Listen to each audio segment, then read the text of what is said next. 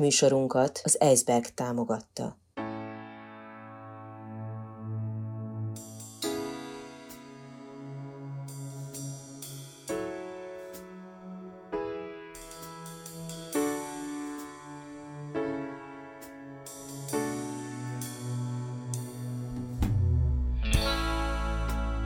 Negyedik negyed. Beszélgetéseket hallhatnak az életünk negyedik negyedéről, az utolsó szakaszról, az öregedésről, az elmúlásról. Negyedik negyed. Közismert, szeretett embereket kérdeztem arról, amiről nem illik. A félelmeikről, az elmúlásról, az öregedésről, a halálról. Nem úgy általában, hanem nagyon is személyesen, tabuk nélkül, olykor kíméletlenül.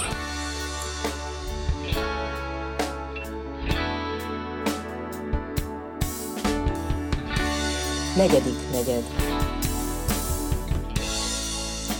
Hetente egy interjú egy olyan emberrel, akire érdemes és lehet is figyelni. Hetente egy beszélgetés arról, ami mindenkit elér, előbb vagy utóbb.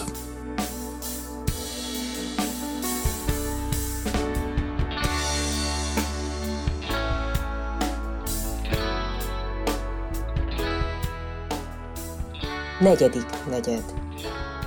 Kezdet és vég, sírás az első levegővételkor, könnyek az utolsó után, közben meg rohanás. Aztán ráncok, mellőzések, betegségek, tám az út vége felé félelmek. De ezekről már nem beszélünk, vagy csak ritkán. Most megpróbáljuk. Akinek a szemébe néztem, Jordán Tamás.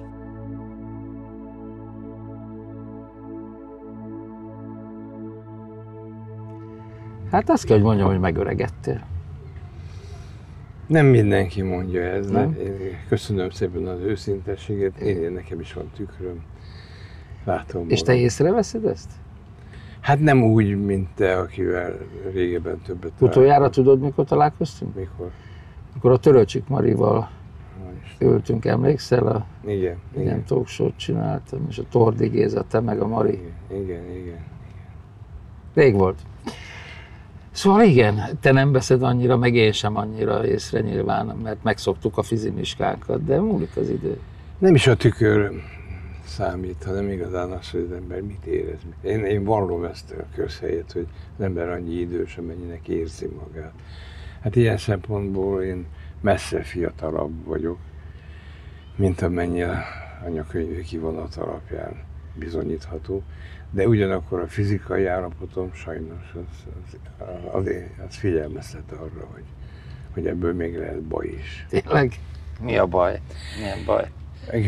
Csináltak emert, valamelyik gerinc eh, csigolyában van messzesedés, ami akadályozza az idegpályákat, és ennek következménye, hogy 50-60 méter gyalogolás után azért dörök előre, hogy bemutathassam, így, hogy hol elkezd fájni, valahol a farizmom. A másik baj, hogy könnyű együtt élni, száz évig is, az a cukor, de azt, azt lehet kezelni, avval lehet bánni. Meg hogy hát nem, nem nagyon tudok hirtelen felpattanni a székből, mint annak idején, meg nem tudok gyorsan leülni. Na most ez mind, bár nagyon fontos dolog, de ameddig a szellem Persze, csillog, és, igen, de igen. Megkérdezem, és ugyanúgy működik minden? Ugyanúgy tanulsz szöveget, ugyanolyan gyors vagy Nem, szellemleg, nem, nem. megjegyzed a neveket, és sorolhatnám, szóval Imponálóan gyorsan tanulok szöveget a kortársaimhoz képest. Ahhoz képest nem, ahogyan én tanultam annak idején szöveget. Ami a neveket illeti, a tízes kör közepébe kérdeztél, én már ott tartok, hogyha el akarok mesélni valami történetet, akár neked, akár másnak, előbb végigfuttatom az agyamon, hogy a következő mondatokban szerepelnek-e nevek. Mert ha igen, akkor nem kezdek bele, vagy elkerülöm. De a Trokán Béte nagyon hasznos tanácsot adott nekem, amikor azt hisz, ez egy betegségek közé tartozik, hogy én tudom, hogy ismerem, de nem tudom, hogy honnan. És akkor a Péter mondta, hogy nagyon egyszerű, barátságosan üdvözöld, majd rögtön kérdezd meg, hogy te, mi van a többiekkel? és akkor rögtön be tudod határolni, hogy honnan ismered. Honnan ismered. Értem, értem. Mondhatnám, hogy ennek a beszélgetés sorozatnak a, a címe akár az is lehetne, hogy a, a negyedik negyed. Mire te, amikor fölhívtalak, azt mondtad, hogy nálam nem.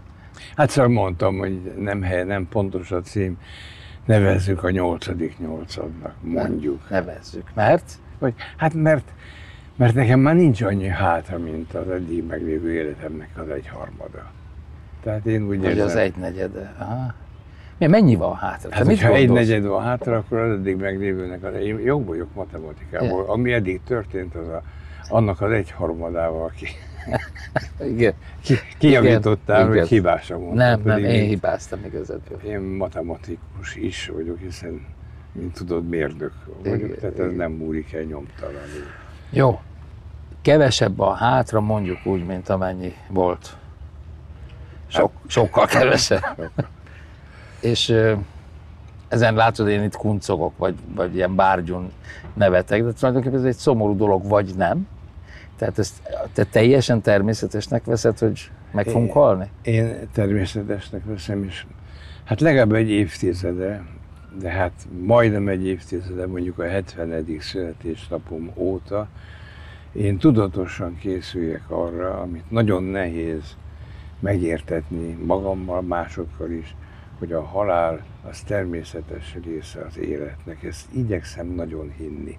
És tulajdonképpen én most olyat mondok el neked, amit lehet, hogy kénytelen vagy kivágni, mert hosszabb, mint amit gondolnál. Én most megint megyek temetésre, egyre több a temetés, és azt fogom elmondani, amit már mondtam temetésen, és ami nekem is erőt és hitet ad.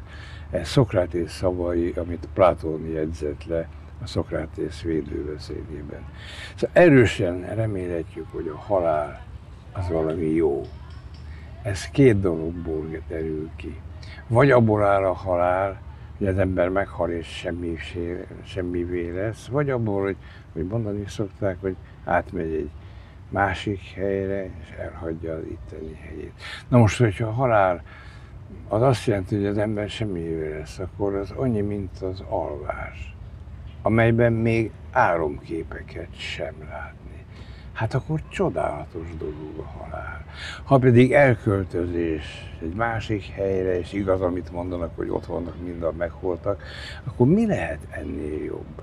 Hiszen akkor az ember találkozik az ottaniakkal, akikkel szívesen beszélgetni, Homérosszal, Ariszkurosszal, meg a többiekkel. Hát az isteni dolog lenne. És mennyiért nem adnátok, hogy beszélgethetnétek azokkal, akikkel én majd fogok. És akkor mégiscsak az ott lévők abban boldogabbak az itt lévőknél, hogy a hátra levő időben már halhatatlanok. Hát uh-huh. ha igaz, amit mondani szól. Közelítesz ehhez, akkor kettős Ez, értelemben is halhatatlan Igen, vagy. tudomásul kell venni. És talán nem érdektelen ebben a beszélgetésben, hogy nekem a génjeim azok hosszú életre jogosítanak fel, mert apukám viszonylag fiatal, ha viszonylag szót mindjárt a helyére teszed, azzal szólna, hogy 97. életévében ment el. De a viszonylag azért is érvényes, mert az anyukám a 101 és fél éves, közelebb van a 102-höz, mint a 101-hez, és kiváló szellemi kondícióban van. Na most az, én nem bántam úgy a génjeimmel, mint ők, tehát nem számíthatok ilyen rekordra, de azért én nagyon szeretném a, a 90-et elérni. És akkor 90 után te feltehetőleg még űzöd az ipart, akkor leülünk és megbeszéljük, hogy az utolsó két évben mit fogok csinálni. Igen. Tulajdonképpen az egészben csak az az érdekes, hogy milyen az az utolsó szakasz, hogy, e, hogy méltóság teljes hogy, hogy fájdalmas-e. Tehát a, az idő múlásában azt gondolom, hogy nem, nem, a, nem, a, nem a legvége, a, ahogy te is mondod, a, az ijesztő, hanem az, hogy mi vár előtte Ez rá, mennyi ideig Mert én, én Szokratész szavaival rendszeresen győzködöm magam, de őszintén szóval attól rettegek, hogy maga tehetetlen leszek, és ápolni kell, és ráadásul, ha tudok is róla, hogy milyen kiszolgáltatott állapotban vagyok, az, az borzasztó, az nagyon nehéz megértetni azzal, hogy ez is az élet része. Az ember úgy érzi közben, hogy ez már nem az élet része. Hmm. Igen, nem biztos, hogy ez az élet része. Hogyha egy kicsit megengedőbbek lennénk a halállal való kapcsolatunkban, akkor lehet, hogy ezt mindenki eldönthetné, hogy, hogy ezt, ezt az utolsó nagyon rossz időszakot vállalja, mert élni akar, Igen. akármi is van, vagy, vagy nem. Én elvileg, elvileg mondom, nagyon nagy híve vagyok az eutanáziának, de ugyanakkor tudom, hogy milyen borzalmasan vissza lehet vele élni. Tehát azért nem lehet bevezetni, mert olyanok vagyunk, amilyenek, és nem tartjuk tiszteletben a halált, és visszaélhetünk. Most az Most azt, azt mondod, ez érdekes ez a halál, tudod, hogy mi az érdekes, meg hogy erről sose beszélgetünk. Nem. Én sosem mertem apámnak, vagy nem tudom én, nagyapámnak. Hát ez furcsa. Hogy miért tabu ez? Miért Nem tabu? tudom, apámmal nem le. Nagyon jó volt, hát öt, öte vagyunk testvérek, és hát rendszeresen ápoltuk, beszélgettünk vele, aggódtunk érte. Amint megérezte, nem is kellett kimondani, megérezte, hogy most a halál lesz a téma, akkor lezárta az egészet. És meggyőződésem, hogy ő szentül hitte, már maga tehetetlen volt szinte, szentül hitte, hogy ő nem fog meghalni. Nem volt hajlandó erről beszélni. Igen, érdekes. És még egy dolog, ami érdekes, ami a közben jutott eszembe, amikor mondtad, hogy meghalni jó dolog, akár, hogy igen, itt maradni a rossz. Hát igen, attól, attól függ, hogy mi veszi az embert körül, és milyen az egészségi állapota, és milyen a környezete, van-e családja, van-e hozzátartozója. Rettenetesen sajnálom a magukra maradt, tehetetlen, de még élő és, és épp rendelkező öregeket. Rettenetes látni. És látom magamat, amikor úgy vánszorognak, a bírnak fölépni a lépcsőn, kifullad a lélegzetük, szóval hát az borzasztó. De társ nélkül ez különösen nehéz. És a, én ide sorolom még azt is, amikor elmennek a, a kortársak. Tehát a hosszú élet egyik, egyik nagyon nehezen megemészthető dolga lehet az, hogy egyedül marad az ember itt a Földön, amíg él. Igen. Tehát Én gondolj mondom- bele, hogy édesapád vagy édesanyád, tehát hány iskolás társa maradt meg, akivel még tudna emléket föleleveníteni, vagy beszélni. Tehát, hogy az összes kortárs, munkatárs, nem tudom én, a- hát meghal. Én, én ezt dolgozom fel nehezen. Hát ne, nem, is, nem is lehet mindig feldolgozni, most mondok. Két viszonylag korán eltávozottat körülbelül, két legfontosabb ember az életemben, mondom őket, ismered. Az egyik a Ruszt Jóska, a másik a Fehér Gyuri. Fehér Gyurit a televízióból is ismerem. Ugye? Hát most azért a- mondom, mert nem igen, minden, igen. a Fehér György filmrendező, nekem nagyon közeli barátom, sok mindenben dolgoztunk együtt. A Ruszt József, már talán teljesen eltűnt a neve, vagy a, alig maradt fönn belőle valami, ő volt az én első mesterem, amikor 18 évesen az egyetemi színpadra kerültem, és főiskolásként, végzős főiskolánként ő volt a mi rendezőnk. Nem ismerem, mondják, hogy hatalmas műveltségű, a, a színházról mindent tudó ember volt. Igen, Igen. igen. Miért ők jutottak eszedbe? Ők voltak a legfontosabbak az életem. Most a, a szakmai életre gondolok. Aha. Tehát én a legtöbbet tőlük kaptam. Bár nagyon sokan jöttek utána, akik bőségesen megajándékoztak szerepekkel is, instrukciókkal, intelmekkel, beszélgetésekkel, de azért ez kiemelkedően két nagyon fontos ember. Megkérdezhetem tőled, ez nehéz, de mégis megpróbálom, mint férfi a férfitól, hogy, hogy amikor találkozol ifjúkori szerelmeddel, és látsz egy, egy, egy nénit, az, azt te hogy dolgozod föl? Persze, hát tudom, hogy te is bácsi lettél közben, de Szóval azok a képek beégnek, ugye, én azt gondolom, amikor, amikor gyönyörűség volt, és szerelem volt, és ölelés volt, és, és mindez elmúlik, és, és átalakul valami egészen mássá. Most a válaszom, amire nagyon gyorsan fel tudtam készülni, az nem tudom pontosan, hogy mi a helyes, hogy csalódást kelte benned, amit mondok, vagy értetlenséget. Meg úgy vagyok berendezve, de nyilván az említett éneknek is köszönhető, hogy én nem őrzöm egy picit sem a múltat. Ez, ez két olyan beégett vesztesség, ez a két ember. De mondok példát, az egyetemi színpad, te azt nem ismerhetted, mert akkor még pici gyerek. De, de, de, hogy nem ismertem. De most mondom sorban, csak azért mondom az áromásokat, hogy milyen fontos. Tíz évig voltam az egyetemi színpadon. És alig emlékszem valamire, és elmegyek oda a Pesti Barnabás utcába, ami most már kápolna, ami a helyén van. Nem érzek semmit. Elmentem a Muosz mellett, ott volt a 25. színe, és vártam ezt a heves szívdobogást, meg az emlékeket, hogy meg nem érzek semmit. Kaposvárra elmegyek, és semmit se érzem. Most így van azokkal a hölgyekkel is, akik nyilvánvalóan sokkal öregebbek, mint amikor én megismertem őket, de különösebben nem őrzöm. Tudok róluk, meg örülök, ha látom, még azt is mondom, hogy fájdalmas, hogy hogy megöregedtek, de már nekem az, az már hogy uh-huh. kiiktatódott az életemben. És az öregedési folyamatban a prioritások, azok hogyan változnak? Tehát 30 éves korodban is a színház volt a legfontosabb az életedben? Vagy akkor a mozgás, a szerelem, a, a szex, a nem tudom én, tehát hogy hogyan, hogyan alakulnak ezek a, a fontossági sorrendek? A, a prioritás 18 éves korom óta nem változott.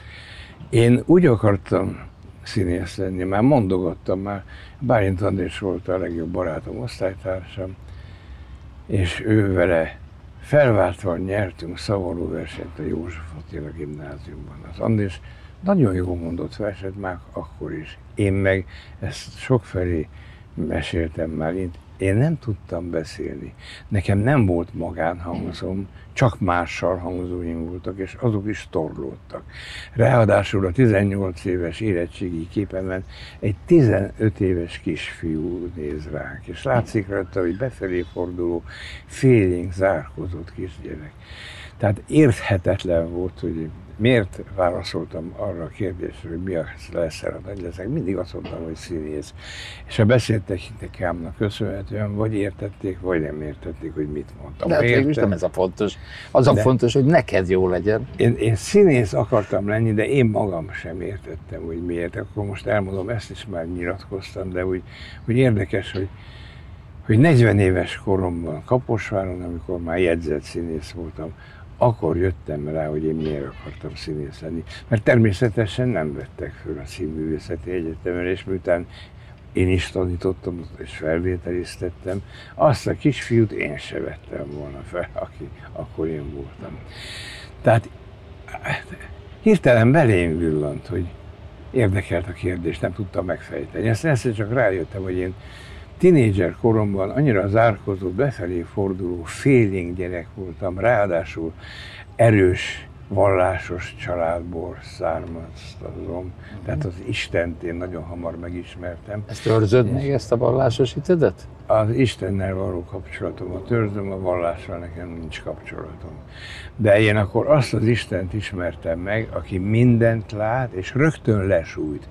Tehát amellett, hogy mindentől féltem a világban, én rettenetesen féltem az általam mélyen hit Istentől is. Nem mertem semmit se csinálni, mert, mert baj lesz. Tehát ettől a teljes visszafogódságtól és szorongástól én vágytam arra, jöttem rá 40 éves koromban, én vágytam arra, hogy nagyon más legyek, mint amilyen vagyok. Ne legyek olyan felnőtt, amilyen vélhetően ebből a gyerekből lesz. Uh-huh. És akkor tudat alatt a színész volt az, aki biztos nem olyan, mint én ott áll a színpadon, fényben fel van öltöztetve, száz, száz és száz ember figyel rá, az biztos nem olyan gátlásos, mint és azért akartam színész lenni. Szép.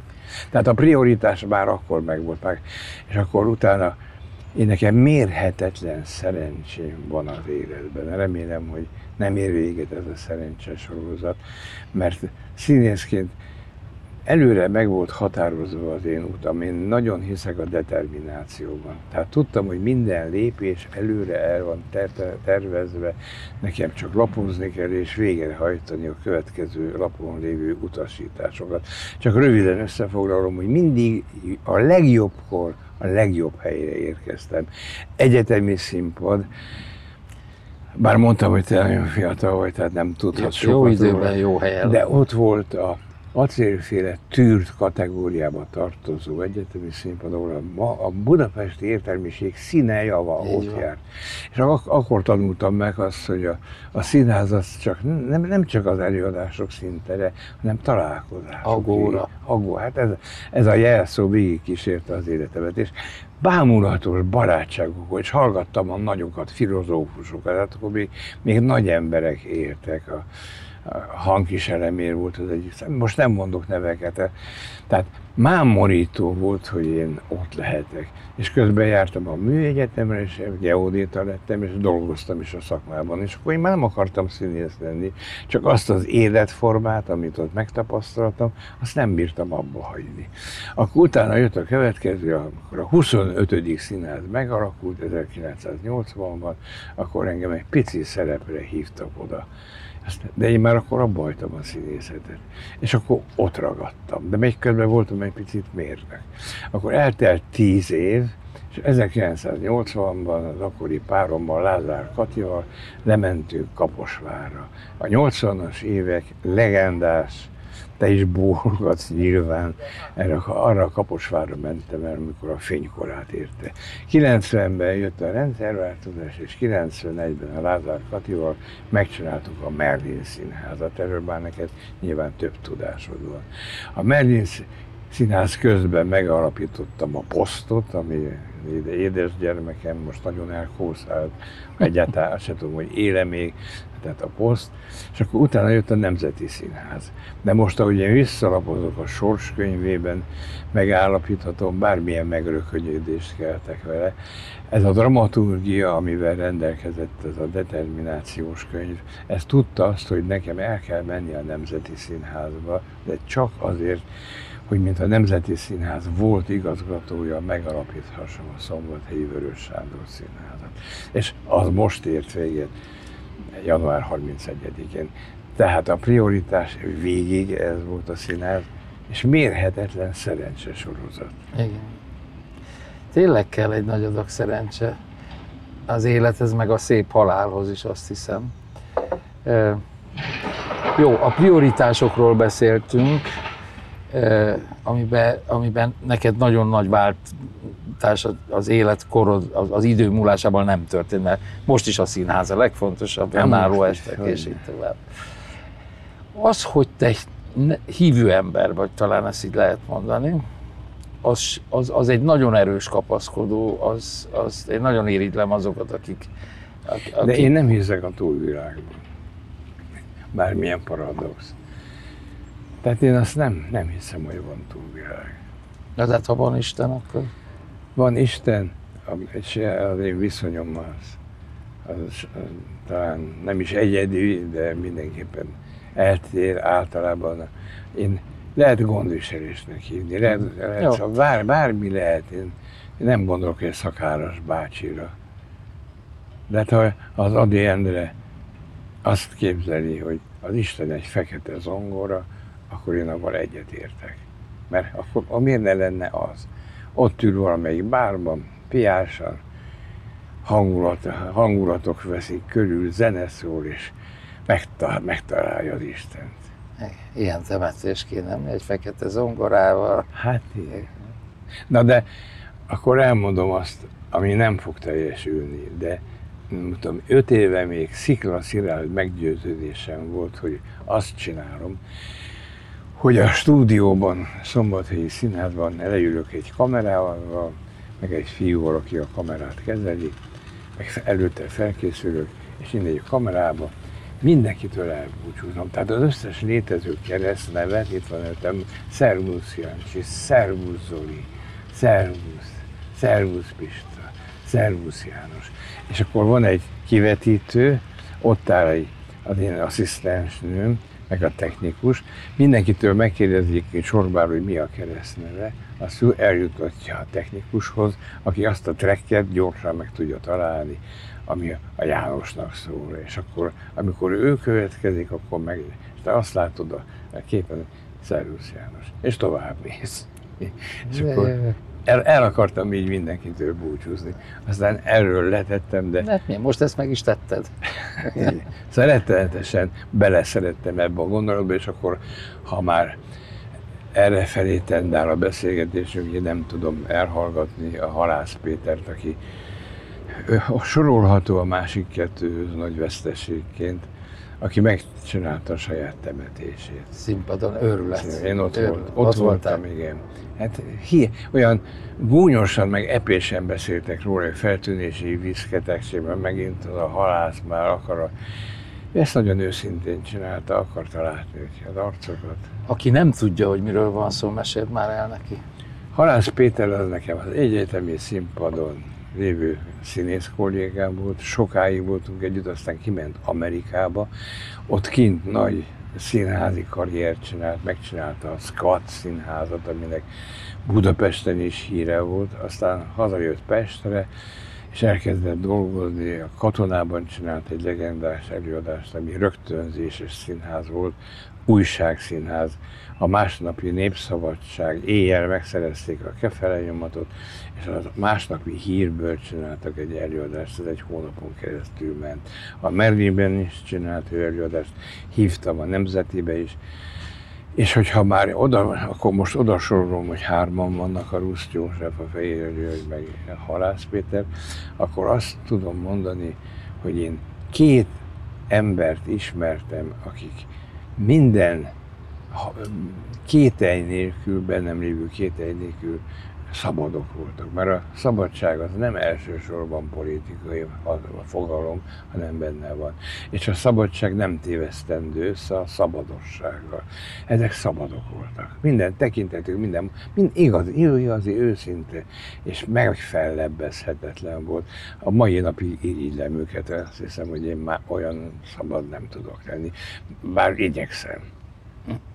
De ezt az előadást ugye ahol a saját halálát megrendezte, koporsó, nem tudom, ez egy lakásban történt. Nem, nem? ez az iparművészeti múzeum. És hát nagyon sokan eljöttek, és ő hallgatta a nekrológokat. Hogyha már itt tartunk, azt mondod, hogy mész nekrológot mondani megint. Igen. Ez miért? Hát én akkor sem megyek temetésre, megmondom én, őszintén, én, csak... De most nagyon közeli barátról van szó, és kimondott kívánságuk. Én, én se szoktam hát ha nagyon muszáj, mert jó néhány nekrolót mondtam, nem, nagyon nem szeretem a műfajt. De nekem már a temetéseken ez a Szokrátész idézet, ez nagyon erős, és ez valahogy jól esik a gyászoló uh-huh. rokonoknak is. Meg el szoktam mondani még hozzá a kedvenc versemet, ami érdekes módon nem Adi és nem József Attila, hanem Kosztolányi. Melyik? A hajnali részegség. És ez olyan, olyan gyönyörű, engem is mindig meg szokott rendíteni, és hát emlékezem vele. Most is olyan, olyat temetünk, aki nekem jó ismerősöm volt. Lehet, hogy morbid, de csudat, hogy azon gondolkodtál, hogy a te temetésed milyen legyen, vagy ki csinálja, vagy szétszórjanak, vagy zsírod legyen, vagy, vagy egyáltalán? Jó néhány olyan temetésem volt, most nem, nem, nem csak a Dunába szórtak hamvakat, hanem az Ács János rendezőit a temetőben volt ilyen, nem tudom mi a szakkifejezés ennek. Igen, tudom, ez szétszórás. Mert a vízsugár. Én hát kacérkodom azzal a gondolattal, hogy, hogy legyen ez. Én nagyon felemelőnek és szépnek tartom. De még, Csak nincs híremlék így. Hát nincs szüksége, mert a hozzátartozóknak lehet, hogy van szüksége. Én nem őrzök semmit sem meg. A legnagyobb fájdalma, most nem is a díjakról kitűnt, de semmi sincsen meg. Mert azért ezek le vannak írva, lehet bizonyítani hogy nekem igenis van Kossuth díjam, de nincs meg maga a díj. Elvesztetted? Elvesztettem, és nem is, vagy költöztem egyik lak, de a legnagyobb vétségem, amikor 1980-ban lement a televízióban, a Fehér György rendezte József Attila műsor, ahol én 40-45 percen keresztül mondtam verseket, és nagyon nagy feltűnést keltett, akkor a Gábor Miklós, akivel nekem baráti viszonyom volt, írt egy négy oldalas kézzel írt levelet, ami tele volt felsőfokú jelzővel, és ez a levél sincsen meg. Azért ez hiányzik. Ha most fizetnék érte, ha meg lenne. Jó, tehát akkor nem tudod, hogy hogy, hogy, hogy, hogy kéne, semmit sem hagysz itt, mert minden elveszett. Úgyhogy kár is fölösleges is erről beszélni, meg különben is akkor, hogyha annyi ideig élsz még, mint mondjuk édesanyád, akkor túl korai volt ez a beszélgetés. Hát én úgy érzem most azért is vagyok egy kicsit zavarban, mert most miről be? Most, most beszéljünk az EB-ről, és a VB-t azt hagyjuk majd később. Most van az EB, és majd igen. Tegnap meg volt a döntő, nézted? Néztem úgy. Nyertek az olaszok, igen. Én, én az olaszoknak voltam, pedig hát a fene tudja. Nagyon jó, jók voltak az angolok, csak nem, nem volt elég átütő erő a játékunkban. Utolsó kérdés, ami azért mégiscsak még visszaterel egy kicsit a témánkhoz, hogy apád elutasította a beszélgetést. Abban a pillanatban, hogy szóba került, Neked ez most rossz volt ezekről beszélni? Tehát ilyen értelemben hasonlítasz apádra? Nem. Én, én fogok beszélni a halálról a, a gyerekeimmel, a párommal, és én nem fogok elzárkozni a témától, de lehet, hogy ez is egy menekülés, hogy én most nem érzem még aktuálisnak.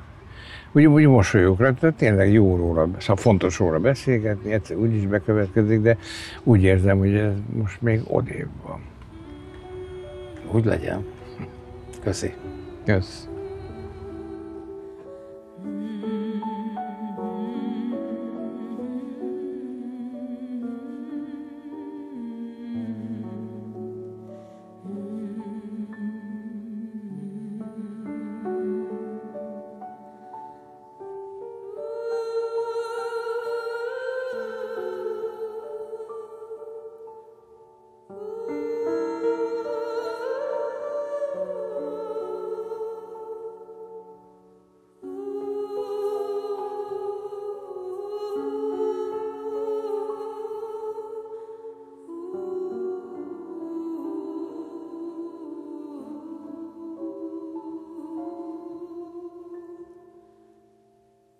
Elhangzott műsorunkat, a negyedik negyedet az Eisberg támogatta.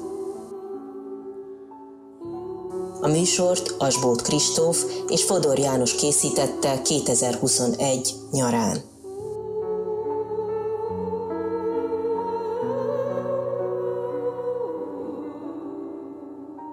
Rádió Bézs.